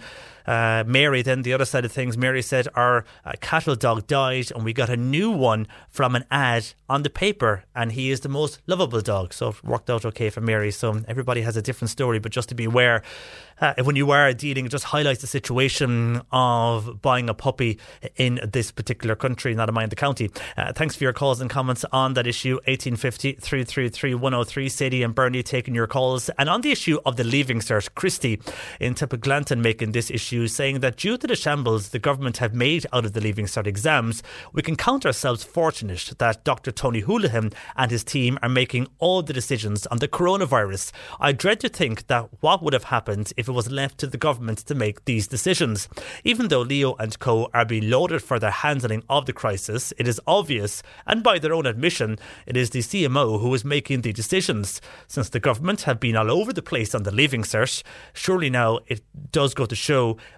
what we could expect from them in the future and Fianna Fáil if they are all back in government together. As so many keep saying, there is no reason why the Leaving Cert could not go on as normal, as there are plenty vacant venues that could be used to stage them. I feel those attending private colleges will have a bigger advantage over the rest with the predictive grading system, says Christy in Temple Tipperglanton on email to jp at c103.ie. Christy, thanks, uh, thank you for your email there and that. A lot of people bringing that up this morning morning and a lot of calls actually regarding venues that many people would have sat their leaving Cert anyhow in a town hall or a GAA hall over the years. So why could that not have been done if social distancing was the actual issue for uh, the cancellation of the leaving Cert anyhow? Uh, that's just some of your calls and comments on that particular issue. Our lines are open 1850 333 103. Bernie and Sadie take your calls. You can text or WhatsApp 0862 103 103. On the way next though, we'll chat with Dana. The C103 Cork Diary. With Cork County Council, supporting businesses, supporting communities, serving Cork. Visit corkcoco.ie. The Darkness into Light fundraising event for Pieta House cannot go ahead this year, so they are appealing for people to support their sunrise event, and that's going ahead tomorrow. So please share a sunrise moment at 5:30 a.m. You can use the hashtag DIL2020, or indeed you can donate to darknessintolight.ie or visit pietahouse.ie, and to continue to support the work of Pieta House. And the collections for penny dinners are going ahead in Newmarket and Kanturk. That's going ahead tomorrow, where a bus Éireann bus will be in Newmarket from 12.30 to 1.30 with a collection point at SuperValu, the post office and Hannon's petrol station and then the bus will travel on to Kanturk between 1.30 and 2.30. The collection points there in Kanturk are at Spar and Tuick SuperValu and also at Yum Cafe where they have a collection box outside the cafe. Cork today on C103. Call Patricia with your comment. 1850 333 103. Now, for many, it is really hard to believe that it is 50 years this year that Dana Rosemary Scallon won the Eurovision Song Contest for Ireland for the first time ever. Now, even though there is no contest this year, we just couldn't let the occasion pass without having a few words with the lady herself. And Dana joins me from Australia. So, Dana, it's good afternoon from here. Probably good evening to you there in Australia. Yes, indeed. Uh, I don't know whether to say good morning or good evening to you, but uh, it's nice to speak to you, John Paul. And likewise, Dana, nice to have you on the show again. I mentioned there 50 years since that win. Uh, oh, I mean, does it feel like 50 years? I was watching footage there on television the other night, and it just seems to have went so by uh, very, very fast, and things have changed so much in Eurovision since you won it. Yes, it, it never does feel very long looking back, does it? The years just seem to speed by. Indeed, the days speed by. But it's all very clear to me. The memories are very clear, and I have to say it was um, it was lovely to go back there uh, in the documentary that they're going to be showing on Monday. To go back into that theatre and it be completely unchanged. Is it the same as it was when you performed? Exactly, like it, like oh. a time capsule. They, they kept the theatre exactly as it was. And do you remember that particular night as vivid as it took place? Can you remember going on stage and singing the song live and, and the big reaction after you won? I mean, it was a huge thing for Ireland to win the Eurovision, especially at that time in the 70s. I remember every single detail of it because I didn't think I had a chance of winning it. And I decided that I wasn't going to be a singer. Um, I was settling down to do my A levels within weeks, actually, of Eurovision. So I never thought about winning it for one second, not for one second. Do you think so that was a good I, thing? I wanted to keep all the memories. Oh, definitely. Because I think if I'd, you know, been hanging on to my dream of being a singer, um, I would have been much more nervous. But as it was, I just wanted to to do my best and not mess it up. And I just wanted to remember everything that was happening and all the people around me. And you did that because you, brought home the gold, as they say in sports, for, Ireland on that particular night. The homecoming, again, the, the, the programme that's going to be on Monday night, they showed a clip of the footage of the homecoming. I mean, crowds, you you were everywhere across Ireland because of the occasion itself. Uh, can you remember that as vividly, as seeing you sitting there and being asked to sing in front of crowds at the airport and elsewhere? Yes, I, I did indeed. Uh, it was when we left, my mother and my granny and I, um, we all flew out, you know, on the plane with the reporters and the, the Irish team. But there was no big fanfare going. As I've often told people, we were waved goodbye by two cleaning ladies and a porter. And when we arrived back and they opened the door of the plane, there was about 5,000 people on every part of the terminal building. In fact, I never, I never land back in Dublin and see that terminal building, the old terminal building, without thinking of it. You know, it was just, oh, an unbelievable sight. And it was a great celebration for all of Ireland. And I had been booked to do an Irish tour, win or lose, with the famous Jim Aiken. And when I won, it was such a shock to Decca, who I was only signed to a small distributing company uh, for Decca called Rex Records. Decca didn't have the masters of all kinds of everything, but they expected me to drop everything and to start traveling around Europe and around the UK promoting it. And, and I just couldn't do that because win or lose, I had been booked to do a tour in Ireland, and I thought, well, they would have, you know, if I'd lost, they'd still be welcoming me back. So no, I'm not going to Europe. I'm not going to the UK. I'm going to do the tour that I was booked to do. And sure, we had, oh my gosh, we had celebrations everywhere we went, and people still tell me about the night that I sang in wherever it was, and whatever part of Ireland. Of course, we were in Cork as well. And I would imagine a huge response from north and south. You mentioned there at that time, you know, the troubles were starting. There was a lot. It was a lot of diff- the country itself was a lot different than what it is now. And you you did bring the country together. I mean, it changed your own life, but it also brought people together, north and south, at that time. Oh, it did. And being from the Bogside Flats in Derry, where we'd running battles on the streets, it was really a ray of light. And things weren't easy either uh, in the Republic. They were they were not easy days in the seventies. So uh, I think it was just a moment when the whole country celebrated. And from the celebrations, then, I mean, the years moved on, the Eurovision moved on as well. And while still across the whole Eurovision community and the Irish community, you're loved, Dana, for that particular song, All Kinds of Everything, which I will play uh, in a while. It still holds a lot of memories to, in people's hearts. Uh, but do you watch the Eurovision these days? And, and what do you make of the Eurovision now, compared to when you were taking part, and even compared to when we had all our wins here in this country in the 90s? Yes, well, it it's a huge event now, very very big, a lot and lots of countries, and of course it's now in a stadium, not in a theatre.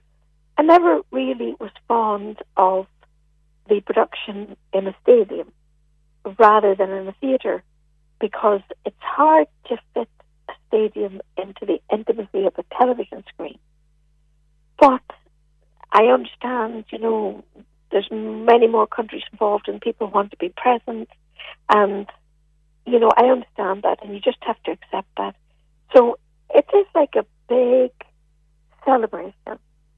And I think as long as any country puts the best foot forward, the best song, the best singer to go with it, you, you shouldn't be worrying if you win or it'd be lovely to win. But even if you don't win, it's a unique platform for the music industry and it's a unique platform socially for, for people to come together. So I think people should just relax and just put their best foot forward and enjoy it. And when you watch it now, I mean, do you watch the Eurovision now? And what do you make of the various dances and the uh, performances and the routines? It's so different, uh, and it changes every year now. It does. Again, when they're on the stage, they're performing to a stadium, and it's hard to fit it into a television screen. It's more intimate uh, vehicle. You know, the television is more intimate, and sometimes it works and sometimes it doesn't. The graphics behind the artist sometimes they are very beautiful, and sometimes they're invasive. I think they're too fussy and they take the emphasis off you know the singer. But I really had my faith restored in Eurovision just a few years ago when the Portuguese entry won. First time in its history in 60 years, I think. They've never won. They had a young man singing. His suit didn't fit him too well. His hair was a mess. He sang the most beautiful song with sincerity, a gorgeous arrangement, and he swept the board. I think he was the same as me, about 120 to 1 if he would win it. He was just wonderful. He won all the national votes and he won all the country votes. And at the end of the day, that's what Eurovision's about. The complete outsider, the complete unknown, can win through with a wonderful song and a good performance and it shows, as you mentioned, it still can be done. Uh, and as I said, you are very much respected in the music world, but also in the Eurovision world. If by any chance that we're here in Ireland looking to perform next year, obviously it's not going ahead this year, but next year they're looking at performers and they're thinking, well, Dan has been back in the studio recently. Will we, will we ask her, would she be interested? I mean, what if they came to you and said, would you perform again for Ireland? I mean, would you be up for it? Mm, no, no, I wouldn't be up for it. You've done your piece. I really go there twice, John Paul. Uh, but when you look at Eurovision now, obviously this year it's a, it's a sad for Eurovision fanatics when you don't have. Obviously, we know the reason why it cannot go ahead of this year, but a lot of people will, will, miss it this year. I mean, it's the first in a long number of years that it's not going ahead. Yes, I think they will. But there's been amazing um, ingenuity and creativity in replacing the live show. And to be honest, most of us would have watched it from our homes. Mm. So I know um, I've done a contribution to the European Broadcasting Network who are doing their Eurovision replacement show. And also to RTE who are focusing on the Irish element of the Eurovision, which will be lovely. And I think all of us are, are in some way contributing to that.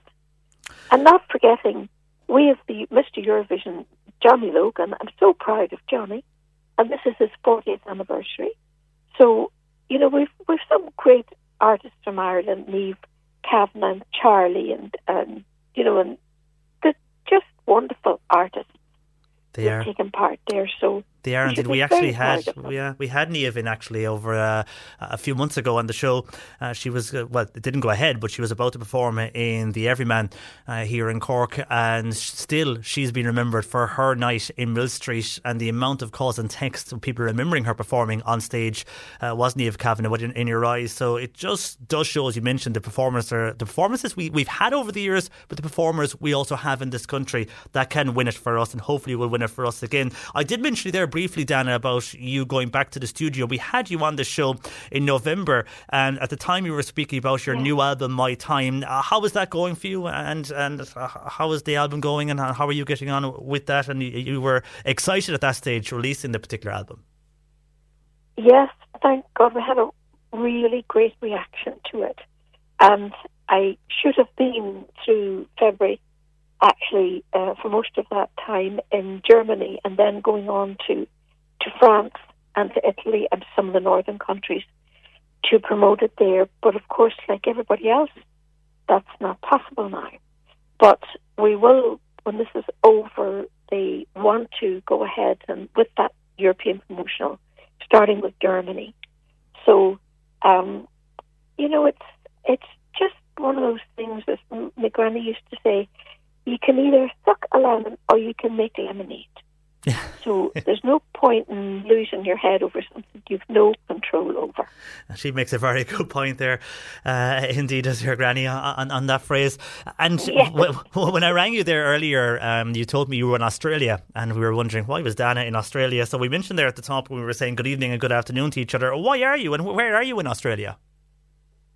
Well, like most Irish families, we have half of our children in Australia. So I'm uh, visiting uh, my children here, my husband, and I was also asked to do media, you know, breakfast shows and whatever yeah. about Eurovision because Australia's very into Eurovision. Oh, they are. Of course, with the with the virus, all of that was shelved. So we're having a chance to spend time with family that we wouldn't normally get this amount of time together. So that's been beautiful. That's very nice because it's a beautiful country and there's a lot going for it, but it's so far away you don't get to see people that are yeah. there enough. So it must be nice to spend time there with your family. It's in Canberra you are, isn't it? We're in Canberra and we have another uh, child in, well, they're, they're adults now, but in Sydney. Oh, Sydney so, and Canberra. Um, well, two nice cities. They're actually lifting restrictions, not completely, but they're easing lockdown restrictions here because they have such a low rate of um, of of cases, you know, day by day, and they have uh, very good testing here, which seems to be essential to protect people that they have access to testing and then treatment. You know, so I'm thinking of you very, very much because I know I've heard it.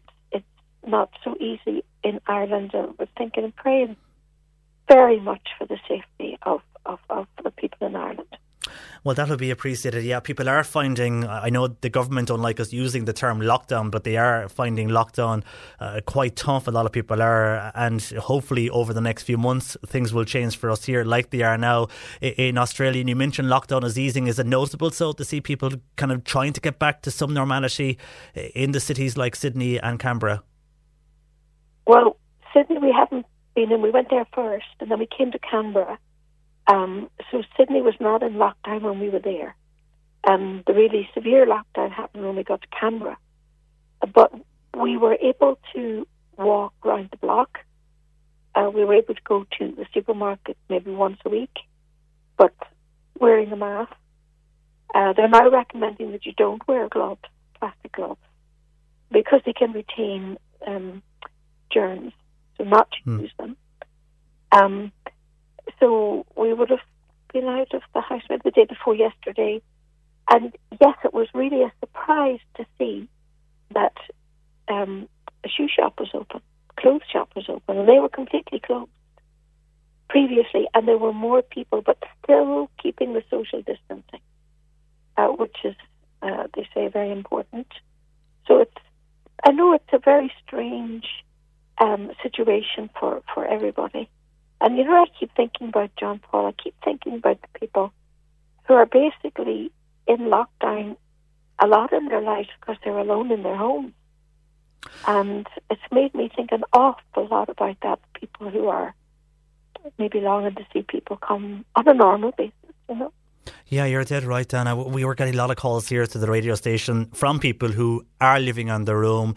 And they're ringing us for, for chats and for company because their families are elsewhere. They might be in Australia, they could be in Canada, and they are on their own. So, yeah, we are as well. You're bringing up something very uh, topical and important there that there is a need for us to be mindful of those people who are on their own during this time because uh, it's a tough time for those people normally as it is, but it's, it's worse now because they can't get out and they're relying on others and neighbours to do shopping. But it is it's, it's tough, isn't it?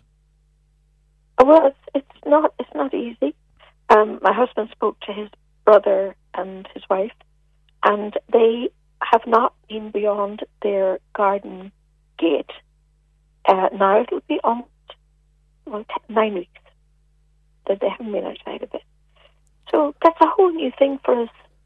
And I suppose you have to try to look for the positive, try to look for the good in it. It certainly made us look again at at our lives and what's really important, what's not.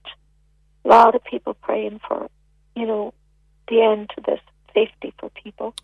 Time to read. Uh, I spoke to your friend and she said, My house has never been tidier and it's never been cleaner. That's the, so there's some positives coming out of things, you know. Yeah, we'll have great homes and gardens after all of this is over. Indeed, we will. And great to hear the positivity there from Australia that things can and will return to normal like they are there in now. It will happen here too. Dana, I know you're busy and, and we'll let you go. Before I let you go, I just want you to uh, bring a few texts into us um, wishing you well. First of all, John Finbar wishing you well. He said he met you on an Irish cruise a few years ago and you were absolutely brilliant. So, John Finbar saying hello to you. Also, so lovely to I hear, Dana. John oh, do you? Finbar. Thank oh, you, John. there you go. I There you go now. Well, he's saying hello. Uh, another person here, no name, but says, Lovely to hear Dana. I loved her and I wanted to be like her. And I love singing all kinds of everything when I was 17 at family gatherings. I still have all the words. I can't wait uh, for the documentary, says that particular texter. And another person here, this is Mary. Mary remembers seeing Dana in the Montrose Ballroom a few days after her win. What a crowd. We were all so delighted. Do you remember that?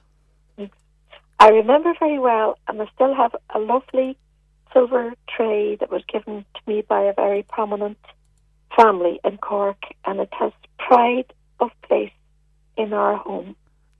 Wow, after all those years. Yes, That indeed. is amazing. And uh, one more. Yeah, that's it's fantastic the way people remember the various uh, occasions uh, 50 years ago at this stage. And Anthony in Limerick uh, wants to say hello to you. He bought your recent album, really enjoyed it, and looks forward to more music from Dana. So there you go, Dana. Just a selection of some of the Thank comments we're getting in there uh, this afternoon or this evening where you were there in Australia. And thank you for joining us. The documentary, of course, is on RTE on Monday. I do like the title. I don't know if you've seen the promo, but it's saying Dana, the original Derry girl. So there you go. There you go, John Paul. Dana, thanks for, for joining us. To talk to you. And likewise, Thank you and take care in. Australia. And love to all your family there. And yourself too. God bless. Now, bye bye. Take care. That's the lovely Dana Rosemary Scallon there, remembering what happened 50 years ago, uh, winning the Eurovision for Ireland with all kinds of everything. Great to hear some of your texts and views there coming in uh, on what you remember there as well from 50 years ago. And great to chat with Dana there in Australia on the show. And thank you for all your kind texts uh, towards her over the last while. We're going to the movie shortly with Mark, but just earlier we had a few texts and asking about the large noise on the on the bin collections in Macroom, and this happens on Thursdays. So we got a lot of reaction to this, and uh, a lot of people are saying, "Well, yes, it is very noisy around 5:30 a.m. on Thursdays because of that bin collection, but it's nothing to do with COVID. It's been that way for a number of years. It's like noise pollution at around 5:30 a.m. from a Macroom listener. So uh, I presume it's people living either in housing estates or around the main street area of Macroom. But anyhow, nothing to do with COVID. It's always been happening. So we'll see if we know why it's so noisy. Not too sure if it's just a general rubbish truck or, or what's the situation with that. Anyhow, we'll let you know. We go to the movies though with Mark next. Cork today on C103. Text or WhatsApp Patricia with your comment. 086 103 103. On time to check out the movies that you can download or stream. We're joined as usual by our Mark Malone. Afternoon to you, Mark. Hi, John Paul. Now, you went along this, uh, well, you didn't go along, but you watched this at home anyhow. First of all, this is Astronaut. Will you get a trailer first here for Astronaut? People have been looking up at the stars forever. And I think it's always for the same reason What? to see where we belong. Hey, don't forget you have homework tonight. Maybe Angus can help you out. Angus, come here. I've been summoned. Tonight in our studio, billionaire Marcus Brown. Everyone should have a chance to achieve their dreams. A lottery to choose someone who dares to dream big. And the prize? A two week journey to space on the first commercial space plane. Age requirement 18 to 65. You could look 65. Do you suffer from a heart condition? Uh, no. You entered the competition! And the final three lottery winner names Connor Cranston, Adrian Chiminiti, Angus Stewart. You're going to be an astronaut. Can I come? What? Time to fly.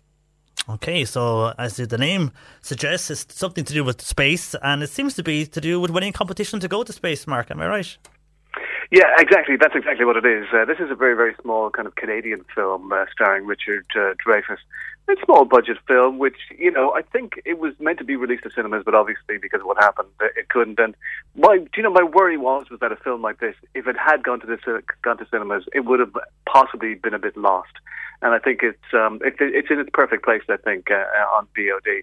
And I think it's a film that some people might not necessarily kind of think will be entertaining enough for them, and they might just pass it by. I hope people won't. It's not perfect. There are problems with it, but I think it's very, very sweet. And um, one of the criticisms of the film is that it's a bit melancholic and a bit kind of uh, too sweet and saccharine for its own good. And I think there are times when the film is like that, and I think that criticism may be kind of acceptable. But in the main, I think um, I I thought it was very, very heartwarming and very, very sweet. And it has this extraordinary performance uh, in uh, the main lead by Richard Dreyfuss, you know, who's had an interesting kind of relationship with Hollywood over the years, because I think Hollywood at times uh, has no idea, I think, what to do with him, and that was the case for a while. His heyday, I suppose, was the late seventies uh, and into the eighties, with films like Jaws, uh, you know, and The Goodbye Girl. Uh, but then I think you know he's always been a bit pudgy and, and a little bit small, and he's not exactly your kind of leading man material. And I think Hollywood over the years, I think, has kind of you know been confused as to where to put him but he's very, very good, and as he's always is, and he's very, very good in this. It's a wonderful performance. I mean, he's in his seventies now. He could kind of, you know, just do this for the money. He could just turn up and just phone it in. He could just, you know, mug his way through the whole performance, but it isn't. It's a performance of really, really depth and and and intelligence.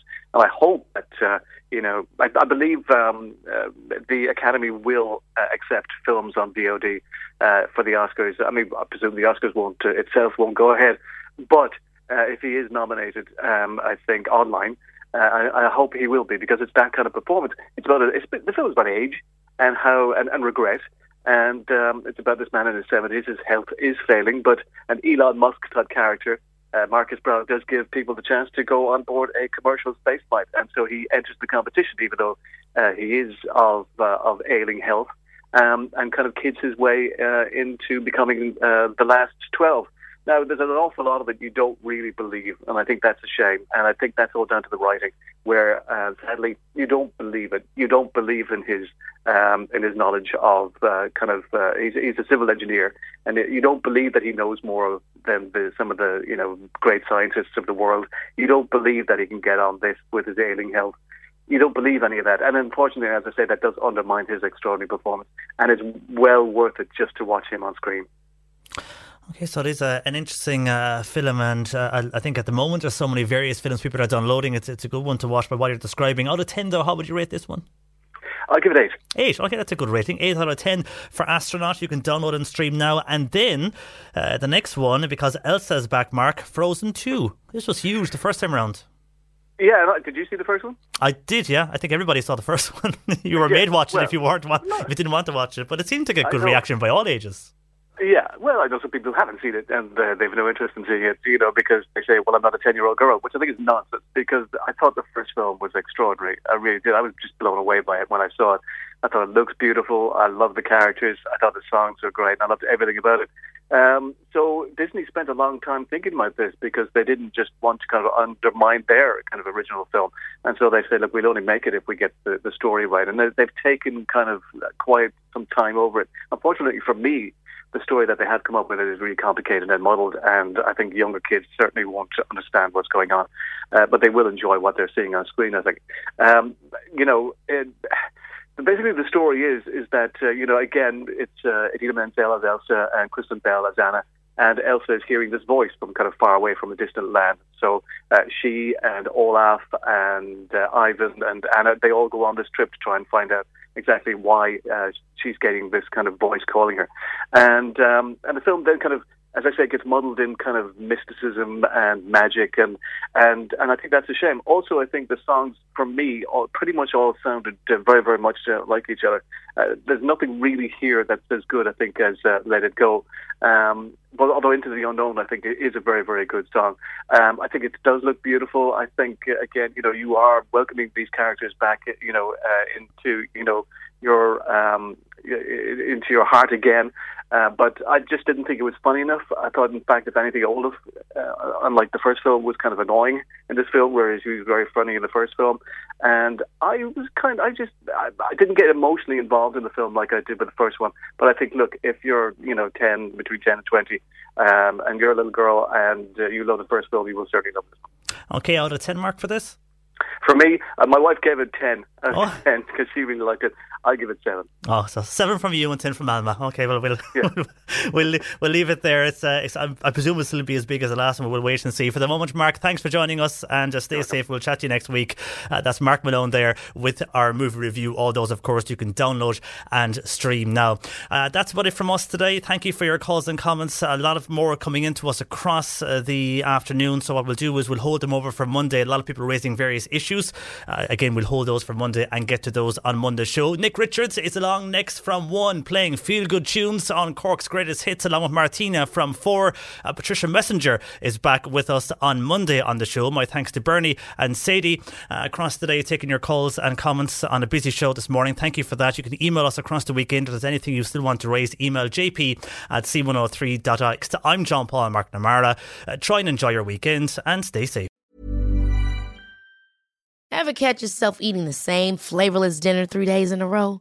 Dreaming of something better? Well, HelloFresh is your guilt free dream come true, baby. It's me, Keke Palmer. Let's wake up those taste buds with hot, juicy pecan crusted chicken or garlic butter shrimp scampi. Mm.